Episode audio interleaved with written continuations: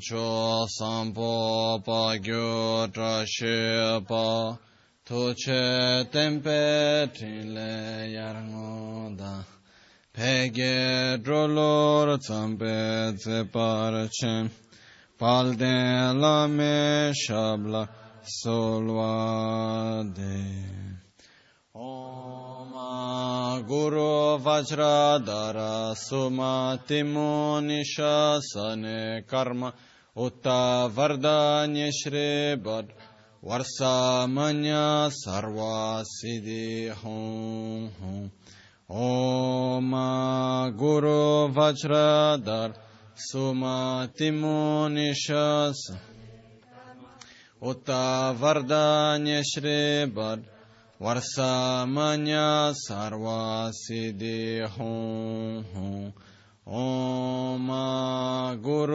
Vajradhara Sumati Munishasane Utta Vardanya Shri Bad Varsamanya Sarva Siddhi Hum Hum Om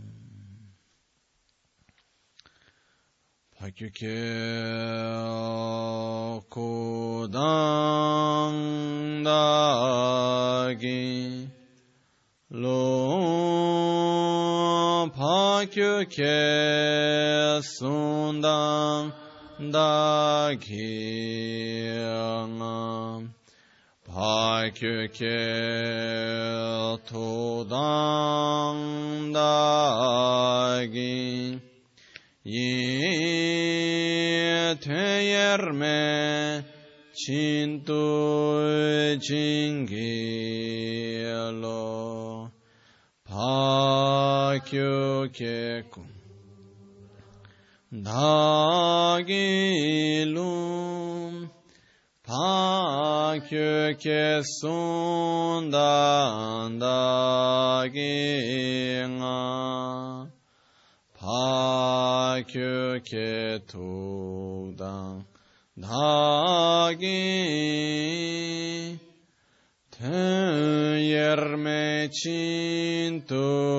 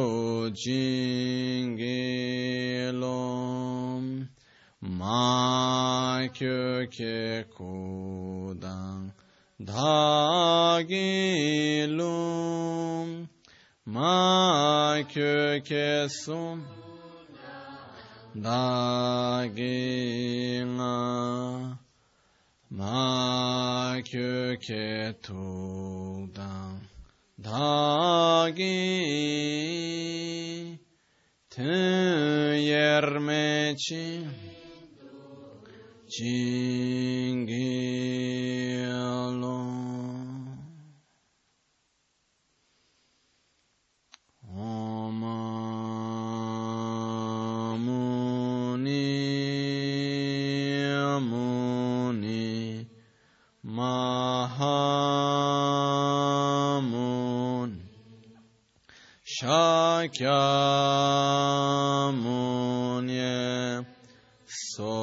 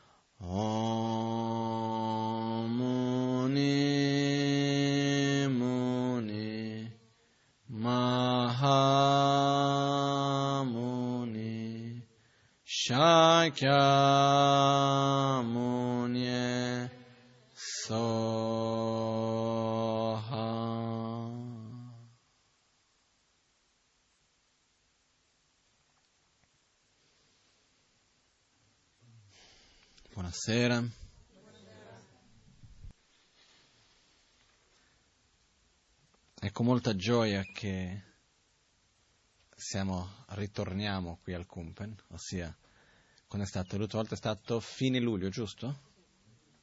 Abbiamo avuto fine luglio, poi abbiamo avuto tutto il mese d'agosto, dove probabilmente siete andate in vacanza, perché io non mi sono fermato un secondo. Però Da, dopo l'ultima volta che siamo, eravamo stati qua sono andato in Brasile, dove avevo in realtà fermato, fatto solo metà dell'attività che avrei dovuto fare quando sono andato a giugno, quindi ho rifatto l'altra parte agli inizi di agosto. Poi sono partito il giorno che stesso che finiva il corso ad Albagnano, siamo arrivati, sono arrivato in Brasile, poi sono partito, sono arrivato il giorno prima di riprendere il corso ad Albagnano e fin d'oggi siamo qui.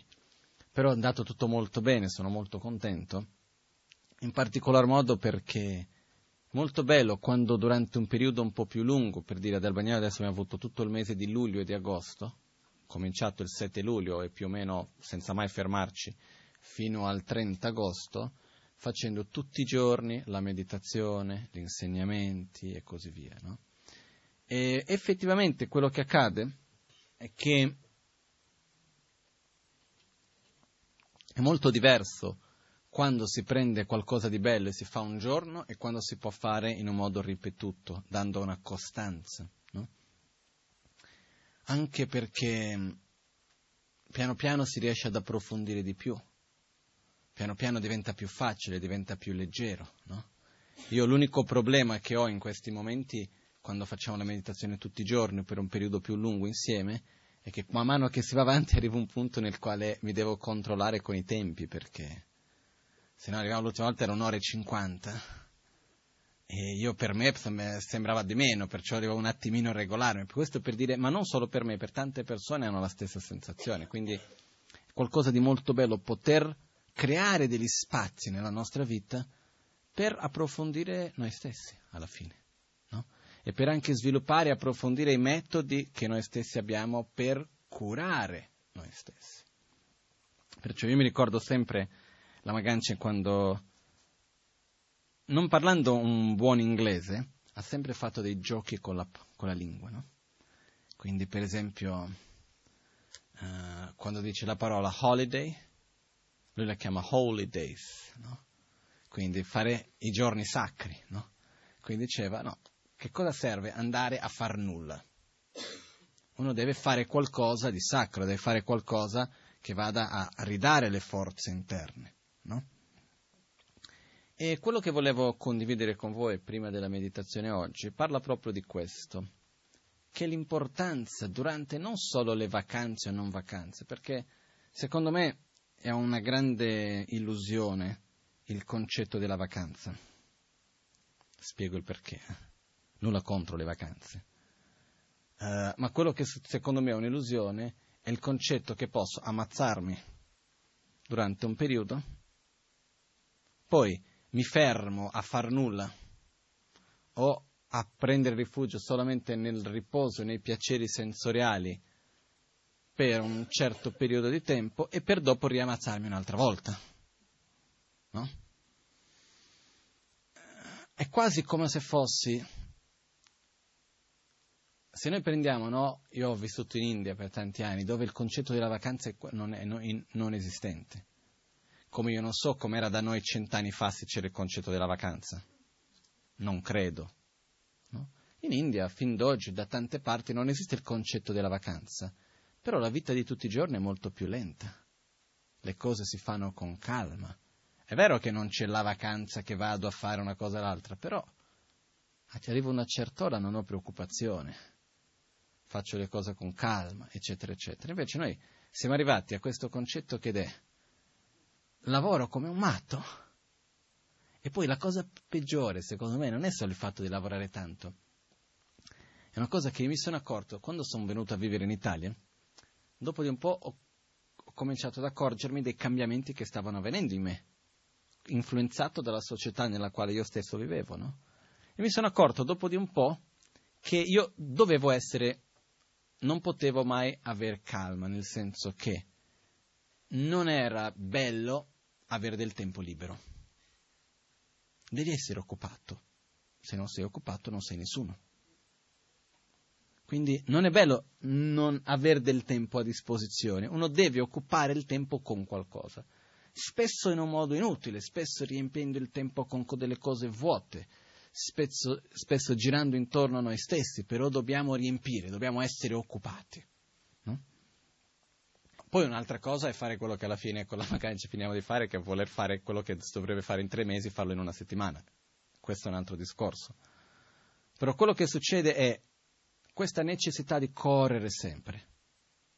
Poi dopo arriviamo a quel momento della vacanza che è la necessità quasi di fermarci.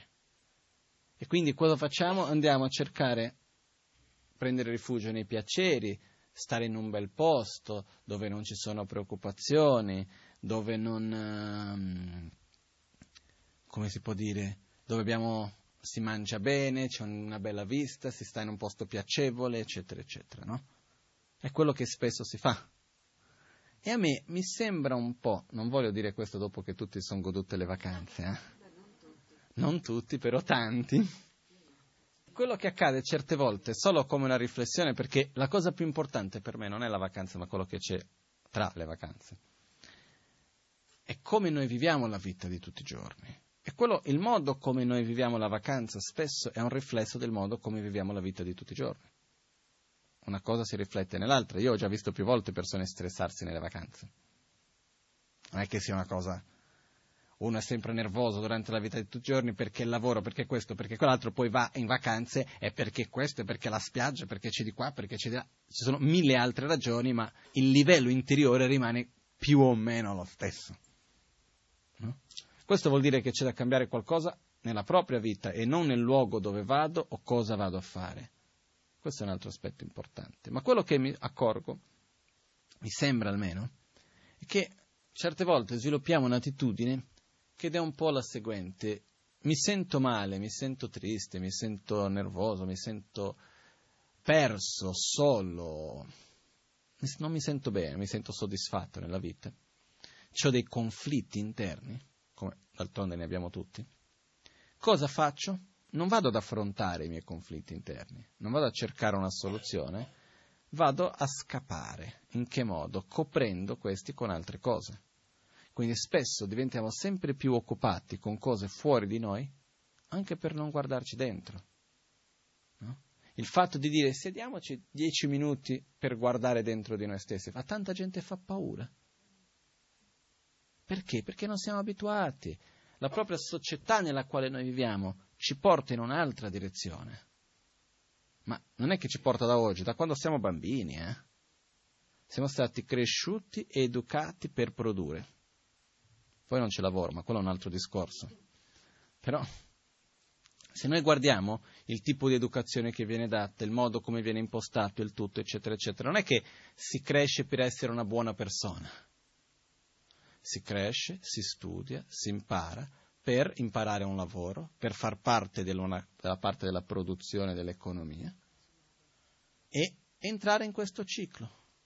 Però, quando mai e, se, e chi ha avuto questa esperienza è molto fortunato, però non è comune nella nostra vita far, far parte dell'educazione, educare la persona a essere una persona buona, educare a vivere.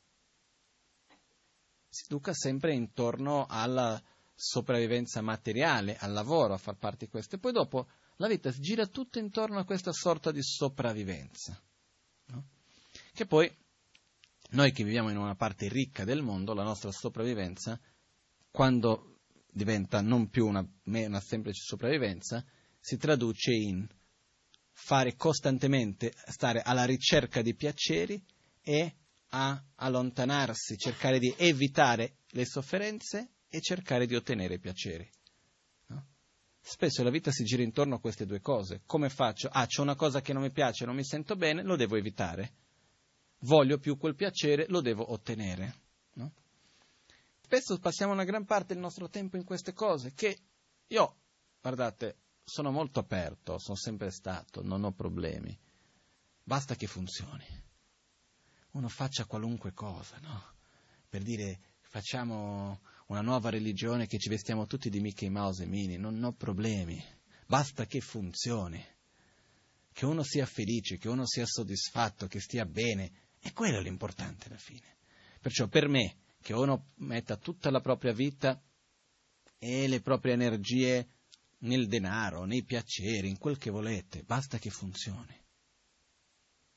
Però la mia esperienza personale, quello che vedo intorno a me, è che alla fine vivere per evitare le sofferenze e per ottenere piaceri non funziona.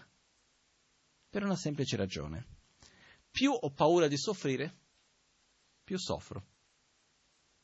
Perché se noi andiamo, facciamo una, mettiamo sulla bilancia, la nostra sofferenza è più sofferenza del corpo o sofferenza della mente? Al cosa? 90% della mente? 95%? Poi dipende di ognuno di noi. Ma anche quando uno si ammala, oggi con le medicine non sente più tanto il dolore. Poi, ovviamente ci sono diverse malattie, però quello che accade è che spessissimo la gran maggioranza delle nostre sofferenze sono sofferenze della mente. Che cosa ci fa soffrire di più? I fatti o l'aspettativa, l'ansia, la paura, il dopo, il rancore, tutto quello che viene? Questo, no? È un po' come la storia della zebra che ho raccontato l'altra volta. Mi piace tanto. Questo mi raccontò un scienziato che faceva gli studi sul cervello, stava spiegando com'è la differenza tra il cervello umano e il cervello di un animale, come la zebra. Diceva la zebra, immaginiamo che la zebra sta nel pasto, lì in mezzo alla foresta, a un certo punto sta lì a mangiare l'erba, bella, calma, contenta, non pensa ad altro che mangiare la sua erba, e lì a un certo punto arriva il leone, prende paura, no? A questo punto il cuore comincia a battere a mille. Il, co- il leone gli corre, la corre dietro, la zebra corre, corre, corre, corre, scappa, scappa, paura, paura, paura, scappa, scappa, scappa, scappa. A un certo punto riesce a scappare dal leone. Ok? Dopo cinque minuti è tornata a mangiare l'erba. Il cuore è tornato al, al battito normale, è finito. Se fosse successo a noi? Già quando è finito arriva a casa ai figli, non sapete cosa mi è successo oggi. Il leone mi ha quasi mangiato, vedete questa zampa qua, me l'ha quasi presa leone, avete fortuna di poterla vederla qua. Il giorno dopo quando vado a ripassare, no no, questa strada non la posso più fare, ieri c'è stato il leone. Vent'anni dopo quest'erba non, mi, non riesco a digerirla, quello mentre la mangiavo il leone è voluto mangiarmi. E stiamo con queste cose che ce le portiamo addosso. Poi durante la notte cosa sogniamo? Col leone e poi dopo, il giorno dopo che succede qualcosa, poi chi ci ha detto di andare a mangiare l'erba in quel posto lì, poveraccio, lo distruggiamo proprio, visto è colpa tua che mi ha mandato lì, quindi vado a litigare con quello che mi ha detto che l'erba lì era buona, che poi magari era pure buona. Perché? Perché lui do- avrebbe dovuto sapere che ci sarebbe stato leone. Noi facciamo queste menate stratosferiche, no? Ci facciamo delle cose e poi soffriamo perché ognuna di queste è sofferenza. Perché è finito, è venuto Leone, è andato Leone, finito. Quel momento non c'è più, invece no, stiamo lì a rigirare. Perché noi, in quanto esseri umani, il nostro cervello si dice che ha una capacità di prevedere, di imparare col passato, ma di prevedere il futuro. Che è una cosa molto bella se sappiamo usarla bene e una gran fregatura se lo usiamo male. Perché cosa succede? Noi siamo costantemente, invece di vivere bene il momento presente, goderci il momento presente, siamo già preoccupati. Per esempio, che cosa ci fa più soffrire in una malattia? Le preoccupazioni di quello che potrà accadere, di che cosa succederà e questo o quell'altro, o il momento presente spesso? Poi, ovviamente, ci sono altri casi. Mi ricordo una volta parlando con la Maganchen, lui mi disse, la malattia è come un palloncino, non gonfio le nostre preoccupazioni, noi gonfiamo questo palloncino e diventa enorme. No? Quindi quello che accade è questo. Se la gran parte della nostra sofferenza è mentale, si può trovare la soluzione da un'altra parte? Domanda. Nel senso, la mia sofferenza è mentale. Ho due sofferenze, mentale e fisica. Se c'è una sofferenza fisica, cosa ho bisogno? Per dire, se ho il dito nella porta e qualcuno mi chiude la porta, mi fa male. Cosa devo fare? Pensare positivo per togliere il dolore? No, devo aprire la porta, togliere il dito dalla porta, fare qualcosa sul dito. No? Ma se il problema, il dolore, invece di essere nel dito, è dentro di me, è nella mia mente che si fa mille menate che alla fine sto lì a soffrire per nulla? Dov'è la soluzione? È fuori? È dentro. Ma noi costantemente continuiamo a fare come la storia del Signore che cercava le chiavi. No? Questa è una storia che io l'ho sentita una volta raccontata da un rabbino, un'altra volta raccontata da un sceicco. Ognuno uno dice che è una storia musulmana, l'altro dice che è una storia ebrea. Non lo so. Buddista non è di storia. Comunque, quello che accade è che questo signore stava cercando qualcosa per terra. Era una stradina, immaginiamo questa stradina lunga, un po' in una piccola città, un po' buia, dove c'è un punto di luce, dove il signore sta a cercare qualcosa per terra, e arriviamo, vediamo questo signore e diciamo, signore, che cosa sta succedendo? Stai cercando qualcosa? Lui dice, sì, sì, ho perso le mie chiavi, non posso tornare a casa. Ha detto, ti posso aiutare a cercarle? Ha detto, sì, grazie. Era lì che cercava per terra e a un certo punto andiamo dal Signore e dice, scusi, ma dov'è che ha perso le chiavi? O lì giù dall'altra parte. Vedi, con una stradina lunga lì in basso, un 300 metri di distanza. Ha detto, scusi, lì giù, perché se fossi in su va bene, può cadere la chiave, no, ma in giù. E mi chiede, e perché la stai cercando qui?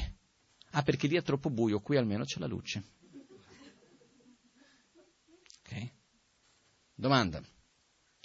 Quando noi ci mettiamo davanti allo specchio e ci chiediamo, un mio conflitto interno può essere risolto da una situazione esterna? In realtà no. E cosa facciamo noi? Continuiamo a cercare lì perché? Perché è quello che conosciamo. Anche se non funziona. Vabbè, l'importante è cercare. Cercare con tanto che sia nel posto giusto, perché se no sto lì e continuo a rigirare, rigirare, rigirare, rigirare. Quello che accade è che in fondo quello che noi vogliamo, come sappiamo tutti, non è altro che essere felici, no? Altro, ma e qua arriva già da questo, in realtà sembra una domanda semplice, però è una cosa estremamente profonda. Che cos'è questa felicità? Perché è una domanda che da bambino qualcuno ci ha mai definito la cosa della felicità? No, qualcuno ci ha insegnato, sai, figlio, figlia, tu come obiettivo nella vita è quello di essere felice, la felicità è questo stato, così così. Per ottenere la felicità devi fare questo. No, noi cosa facciamo? Seguiamo Walt Disney e vissero felici per sempre. È vero. Si cresce con l'idea della felicità, che la felicità vuol dire il matrimonio, nella ricchezza e la bellezza. È vero o no? È questa l'immagine che si passa nella quale uno cresce. E poi cosa arriva? Quando arriva dice pubblicità ingannevole. Perché quello che accade è che a un certo punto riesci a ottenere quelle cose lì se va bene, diciamo, e poi, e adesso che faccio? E la cosa più folle per me è che uno sbatte la faccia una volta, due volte, tre volte e non si accorge che il problema è la direzione sbagliata che sta andando e crede che il problema è da qualcun altro che non è andato bene.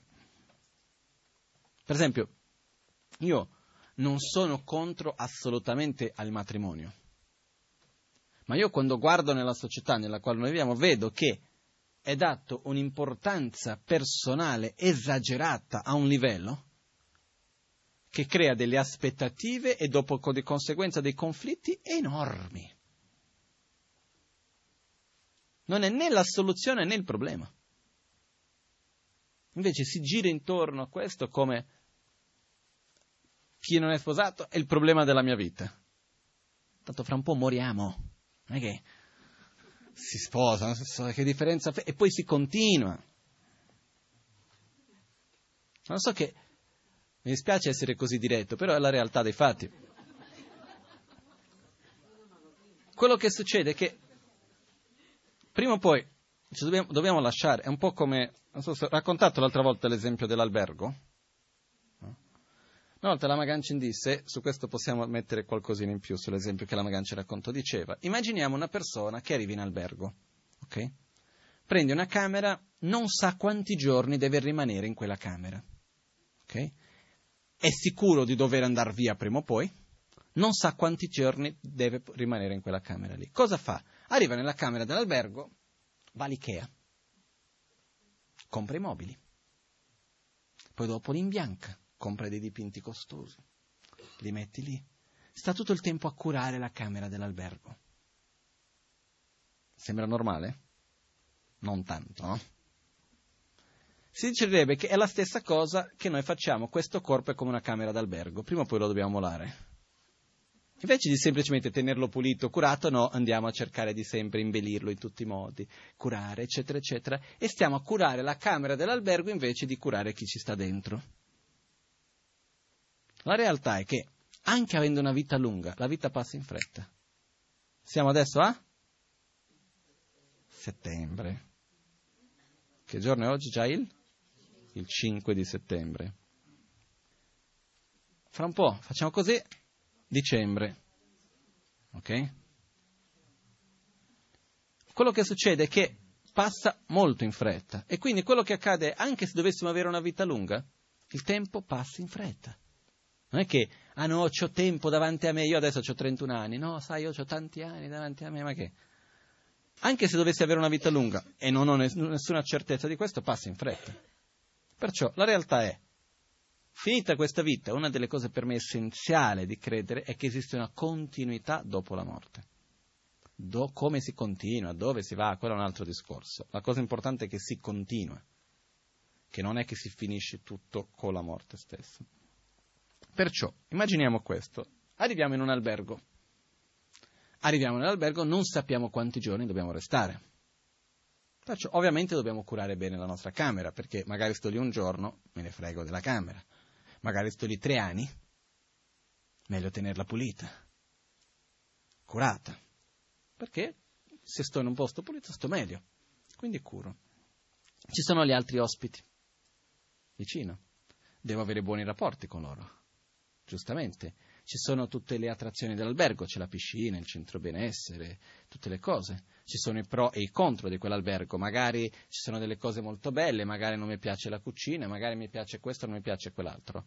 Devo relazionarmi con tutte queste cose. Bene. Però la cosa è che un giorno dovrò per forza lasciare l'albergo. Non so quando, ma sono sicuro di dover andare. Io posso godermi la camera dell'albergo quanto ne voglio, posso abbellirla come voglio, posso avere tanta amicizia con tutti gli altri ospiti che ci sono, posso godermi tutte le cose che ci sono nell'albergo, con tanto che io riesca a essere sempre pronto per partire. Deve essere sicuro che il giorno che sono due modi, certe volte il padrone dell'albergo viene e ci dà un calcio nel sedere e dice ciao, via, senza neanche la lettera d'avviso, Altre volte dice, prima arriva lì, una letterina sotto, guardi, non sei più gradito. Poi dopo arriva un'altra. Poi, finché un giorno siamo mandati via. La cosa importante è che il giorno che si mola l'albergo, io devo avere l'acqua, i soldini per pagarmi il viaggio, sapere dove voglio andare, aver guardato la mappa e almeno sapere dove e come vado dove voglio andare, almeno avere un'idea dove è il prossimo albergo o essere sicuro di poter camminare bene per strada? Perché se io vado a usare tutte le mie energie mentre sono in albergo, senza pensare a quello che c'è dopo, senza prepararmi, un giorno mi trovo per strada senza nulla. Okay? Quindi che questo che cosa vuol dire? Che in questa vita è giusto curare questa vita. Dobbiamo curare questo corpo, dobbiamo goderci i piaceri della vita, dobbiamo avere buone amicizie con le persone, dobbiamo realizzare cose belle, su quello va benissimo tutto. Eh? Però, insieme con tutto questo, non dobbiamo trascurare ciò che continua. Di giorno in giorno, di anno in anno, di vita in vita. Perché alla fine quello che continua in questa vita è quello che continua anche alla prossima. Eh? In un modo grosso, grossolano di parlare. Se entriamo in dettagli è un po' diverso, però in modo più semplice siamo noi stessi. Perciò cercare durante la nostra vita di tutti i giorni di dare importanza a coltivare ciò che continua. Per dire ok, adesso siamo a settembre. Nelle vacanze scorse, è passato un anno, cosa ho fatto in quest'anno? Cosa è successo? Chi era la persona di un anno fa e chi è la persona di oggi. Cosa ho realizzato? Sono migliorato, sono peggiorato? In quale aspetto sono migliorato? In quale aspetto sono peggiorato? Dove voglio andare? Chi voglio essere? Tutto questo è molto importante per noi, perché se no la vita passa, i giorni passano. No? Facciamo una bellissima vacanza, poi dopo cosa ci rimane? Le foto. E magari il mutuo in banca. No? Perciò quello che succede è che dobbiamo coltivare ciò che continua, coltivare ciò che è lì ogni giorno. E alla fine come lo facciamo? Esiste un modo molto semplice di parlare di questo e secondo me uno dei modi più efficaci per noi, anche per la cultura della quale veniamo, uh, la vita che facciamo e tutto il resto. Se noi ci fermiamo a guardare dentro di noi stessi, quando dico ci fermiamo intendo dire smettendo di cercare oggetti di, di, di attrazione intorno a noi, no? unicamente guardiamo dentro di noi stessi e cerchiamo questa nostra, osserviamo questa nostra ricerca alla felicità, costante di tutti i giorni. Quello che vediamo è che in fondo quello che cerchiamo non è nient'altro che una sensazione. Una sensazione di soddisfazione, di gioia. Qualcosa di interiore. Quello che stiamo alla ricerca non sono di luoghi, né di persone, né di oggetti, né di riconoscimenti, ma siamo sempre alla ricerca di quella sensazione di, piene, di essere pieni, essere in beatitudine, star bene, essere soddisfatti. È quella sensazione che dura anche poco di solito, ma nella quale io non sono in conflitto con nulla e nessuno, non c'è nulla che sia diverso di come io vorrei che fossi. Per un istante sto bene. È quello che noi cerchiamo. No? Perciò andiamo a cercare di osservare quali sono i momenti che abbiamo sentito più questo, perché la sensazione di gioia, di soddisfazione non è qualcosa che viene dalla testa, qualcosa che sentiamo nel petto, nel cuore. E questa sensazione spesso viene chiamata di amore. L'amore è una parola un po', come si può dire, pericolosa perché abbiamo tanti significati che diamo a questa stessa parola. Okay? Se io vengo e ti dico io ti amo, spesso la domanda può essere aspetta un attimo, cosa vuoi da me? Dipende qual è l'intenzione, dipende qual è il significato che andiamo a dare. Però pens- quando pensiamo all'amore lasciamo stare chi amiamo lasciamo stare in quale momento amiamo qualcuno, in che modo amiamo quella persona, del perché e del come. Cerchiamo unicamente di osservare il sentimento d'amore, com'è dentro di noi. Quando si sente amore, quando si desidera che l'altro sia felice, apriamo il nostro cuore a qualcuno. È, un, è bellissimo, una sensazione che non, non ci sono neanche parole per descrivere di quanta bella è anche quando abbiamo questo amore verso noi stessi, innanzitutto. Non ci manca nulla. Perciò alla fine che cosa accade? Accade che quello che noi in fondo vogliamo è l'amore. Quello che noi in fondo vogliamo è avere, tor- ritornare in quella sensazione. Però non riuscendo spesso ad amarci, ad amare noi stessi abbastanza, andiamo a cercare questo amore fuori. Quindi costantemente cerchiamo il riconoscimento degli altri. Vogliamo che gli altri ci amino. Vogliamo trovare quella sensazione dell'amore nell'essere amati e non nell'amare, che è la più grande fregatura poi alla fine. Perché questa sensazione si sviluppa nell'amare e non nell'essere amati. Però facciamo un doppio gioco, diciamo perché io ami, io devo essere amato. Non è vero. Non è assolutamente vero. Perciò, quello che accade è che alla fine dei conti facciamo una cosa, facciamo un'altra, ma quello che veramente fa una grossa differenza è quando riusciamo a sviluppare questo sentimento di amore che apre il cuore. Ci sentiamo pieni, sentiamo gioiosi. E la cosa più bella è perché è una sensazione di gioia, di soddisfazione, che è totalmente indipendente da dove sono, con chi sono, in quale situazione mi trovo. E quando noi riusciamo a generare quel sentimento, ogni volta che ci siamo e troviamo in difficoltà o qualunque cosa, possiamo prendere rifugio in quel, quello stesso sentimento di amore e rigenerarlo e che ci riporta a uno stato di più stabilità, di gioia, di soddisfazione. Okay? Non è qualcosa che possiamo sviluppare da un giorno all'altro? Non è qualcosa che... però non è neanche qualcosa di impossibile.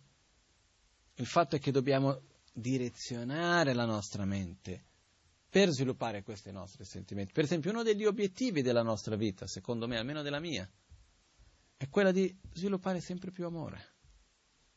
E egoisticamente parlando è meglio essere altruisti, egoisticamente parlando è meglio amare gli altri. Ma se io amo qualcuno e lui non mi ama, fatti suoi. Io sto bene se ti amo? Sì, se tu mi ami o no, non è un problema mio. Se mi fa del male, questo non vuol dire che io non debba amare. È qua che rientra la difficoltà, perché noi quando amiamo l'altro, spesso, noi amiamo con l'aspettativa di essere amati. Amiamo con l'aspettativa di, di ricevere del bene, di essere riconosciuti dell'amore che noi stessi stiamo a dare. Però quello che accade è che ogni volta che ci sia aspettativa, uguale sofferenza. Questo è, è sicurissimo. Ogni volta che io ho un'aspettativa di fare, di creare, di realizzare qualunque cosa, che cosa viene dopo insieme con questo? Viene dalla sofferenza. Non, non, non esiste il fatto di avere delle aspettative e poi dopo va tutto bene. C'è sempre qualcosa in un modo o in un altro, perché raramente le aspettative sono più basse di quello che avviene. Invece è il contrario, una delle cose più belle per farci stare più bene è quando abbiamo un'aspettativa bassa e poi dopo abbiamo di più di quello che vogliamo. Molto, c'è molta più gioia, c'è molta più soddisfazione da questo. Però quello che accade è che uno dei sentimenti principali che secondo me è importante per noi sviluppare è questo concetto che deve essere basato su noi stessi. Una cosa importantissima è quella di capire che noi nel nostro percorso spirituale, nella nostra vita in un modo generale, in particolar modo nel nostro percorso spirituale, non ci possiamo basare su delle risorse che non possediamo.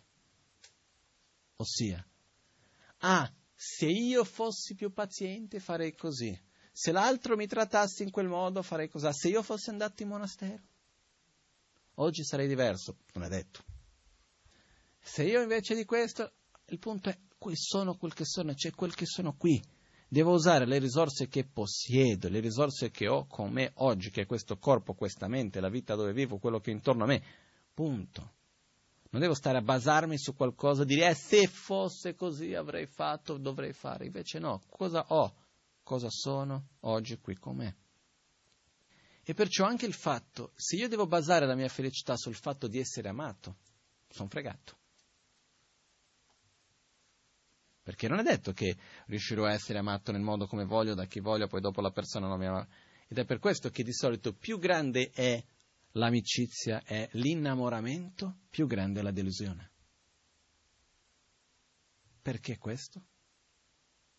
Perché quello che accade è che dove c'è un grande innamoramento spesso c'è una proiezione della propria felicità, dell'essere amato enorme. Poi io non mi sento amato abbastanza, quindi mi sento tradito. Però mi sono fatto tutto da solo in gran parte. Eh? Ci facciamo di quei giochi, di quelle cose che... Perciò, quello che accade è due punti, che oggi non voglio parlare tantissimo, che dobbiamo ancora fare la pratica della meditazione, ma è uno, capire che per un problema interno serve un metodo interno, serve una soluzione interna, per un problema esterno serve una soluzione esterna. Se è una sofferenza fisica, vado a cercare una soluzione fisica. Se è una sofferenza mentale, mentale, emozionale, interna, devo andare a cercare una soluzione interna, non una soluzione esterna. Perché se no starò sempre a rigirare intorno allo stesso problema. E come no, un esempio chiaro per me è stato una volta che una persona venne e mi disse: No, c'è questo problema con quella persona lì al lavoro, di qua, di là. Io conoscevo bene tutta la situazione e ho chiesto: Ma ti sei mai sentito così prima? E la persona mi rispose, sì, è da quando sono nato che mi sento così. Perciò vi sembra che il problema non sia il tuo socio. Che diceva no, non mi sento mai riconosciuto, mai rispettato. Mai sentito prima? Da sempre. Perciò c'è qualcosa dentro di te che non va, che deve riflettere e affrontare. E non solamente pensare che il mondo intorno a te e continuamente cercare di scappare, perché sennò ritornerai sempre allo stesso, identico punto. L'altra cosa invece è ritro- ritrovare che non c'è niente di più gioioso, di più bello che amare, che dare amore.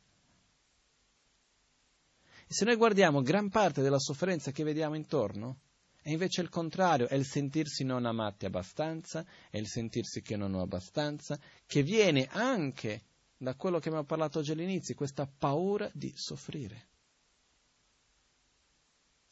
Nella nostra paura di soffrire, nella paura di rimanere soli, rimaniamo soli.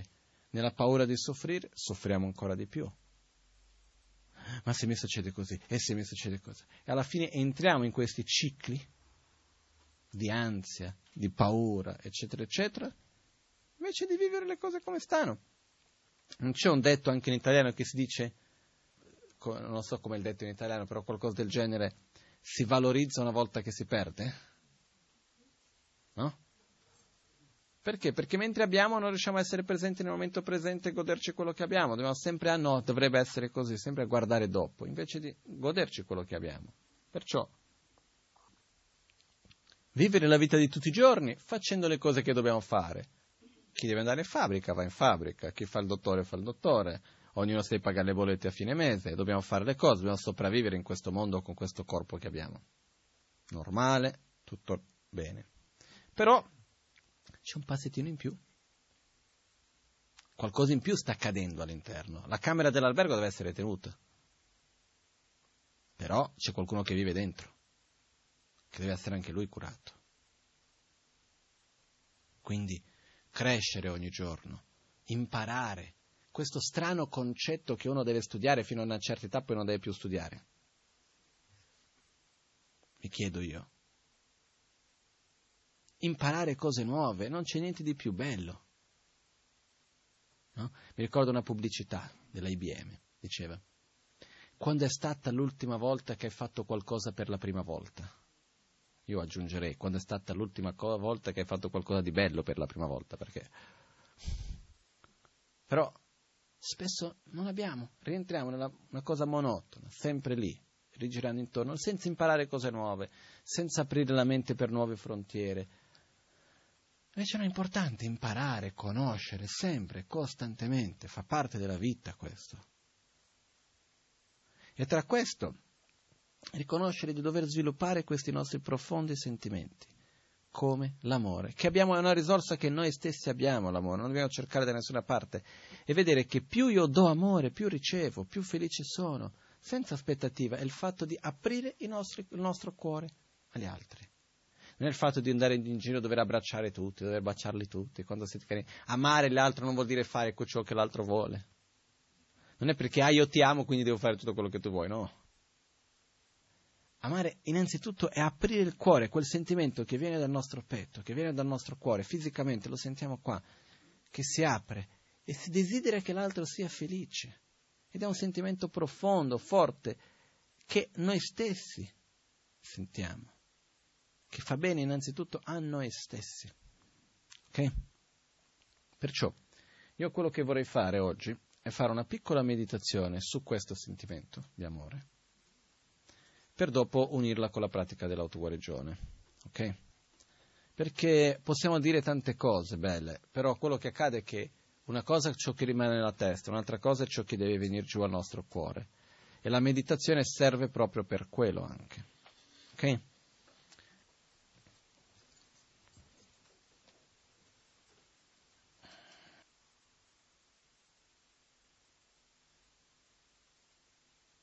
All'alba o al tramonto, di notte o durante il giorno, possono i tre gioielli concederci le loro benedizioni, possono aiutarci ad ottenere tutte le realizzazioni e cospargere il sentiero della nostra vita con molti segni di buon auspicio. Trascidele. Trascidele in tibetano, trashi vuol dire buon auspicio, De vuol dire felicità, lec vuol dire tutto di buono.